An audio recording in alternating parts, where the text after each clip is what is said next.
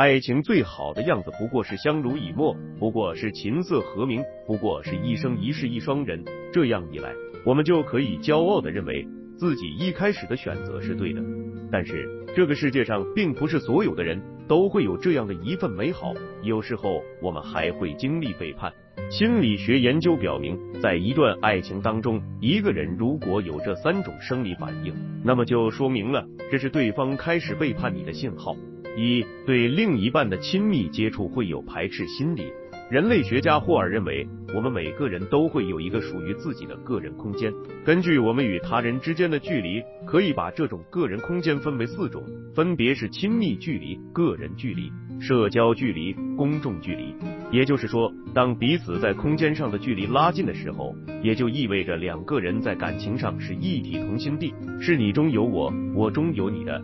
然而，当一个人的内心开始装下别人的时候，那么他的感情也就不再属于一个人。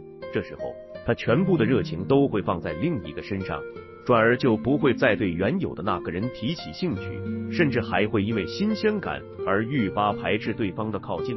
就像电视剧《白鹿原》里面的白孝文，他已经结婚了，已经有自己的妻子了。但是在看过美丽而又妖娆的田小娥之后，很长时间他都没办法忘记。这个女子的容颜和身影，也没办法把对方的影子从自己的脑海里赶出去。日思夜想一个人，也就对别人无法产生兴趣。自那以后，白孝文不肯再碰自己的妻子，甚至妻子碰他一下，他都觉得别扭至极。身体语言不管在什么时候，都可以作为一个值得我们去信任的真相。所以，当一个人排斥我们的亲密的肢体接触的时候，也就意味着对方的心里已经有了别人了。二对另一半的态度会变得嫌弃或者是冷漠。爱一个人的时候，就会把对方的缺点自动美化成优点，因为所以我们的眼睛就会带一层滤镜，就会觉得这个世界上怎么会有这么完美的人？我们希望彼此可以一直走到最后。而不爱一个人的时候，之前所有的闪光点在此时此刻都会变成缺点。我们会觉得眼前这个人怎么一无是处？我们甚至有些后悔和这样一个人在一起。其实对方没变，变的是我们的那颗心，因为不爱了，因为心里有了别人，所以才会再看这个一直陪伴自己的人横竖不顺眼。对于我们来说，这个世界上所有的冷眼，其实都比不过爱人对我们的态度。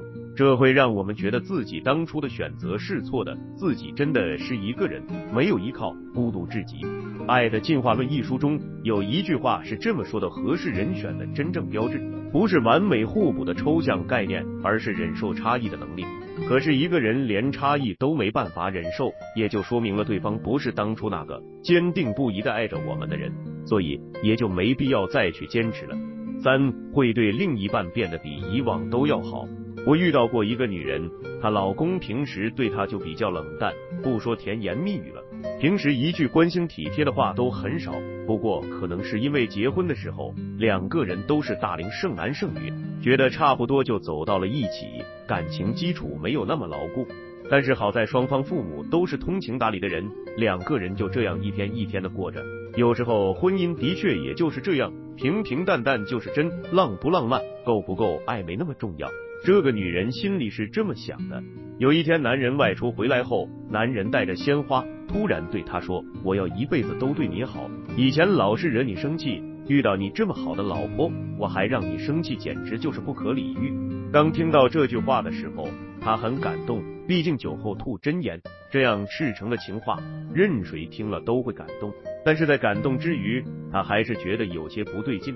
至于是哪不对劲，他一时间还察觉不出来。随着慢慢的观察，男人其实是变心了，但是又不忍心伤害他，就做出了反常的行为。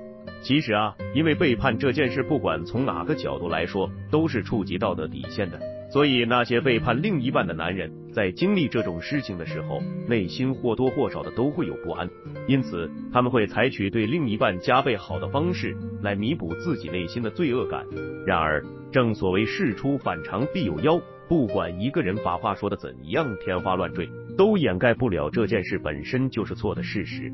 如果我们因为对方所谓的弥补而心软的话，那么接下来我们将会经历接二连三的背叛。所以，当我们察觉到对方不对劲的时候，就要及时止损，不要再在一段不应该的感情上去浪费自己的时间和精力。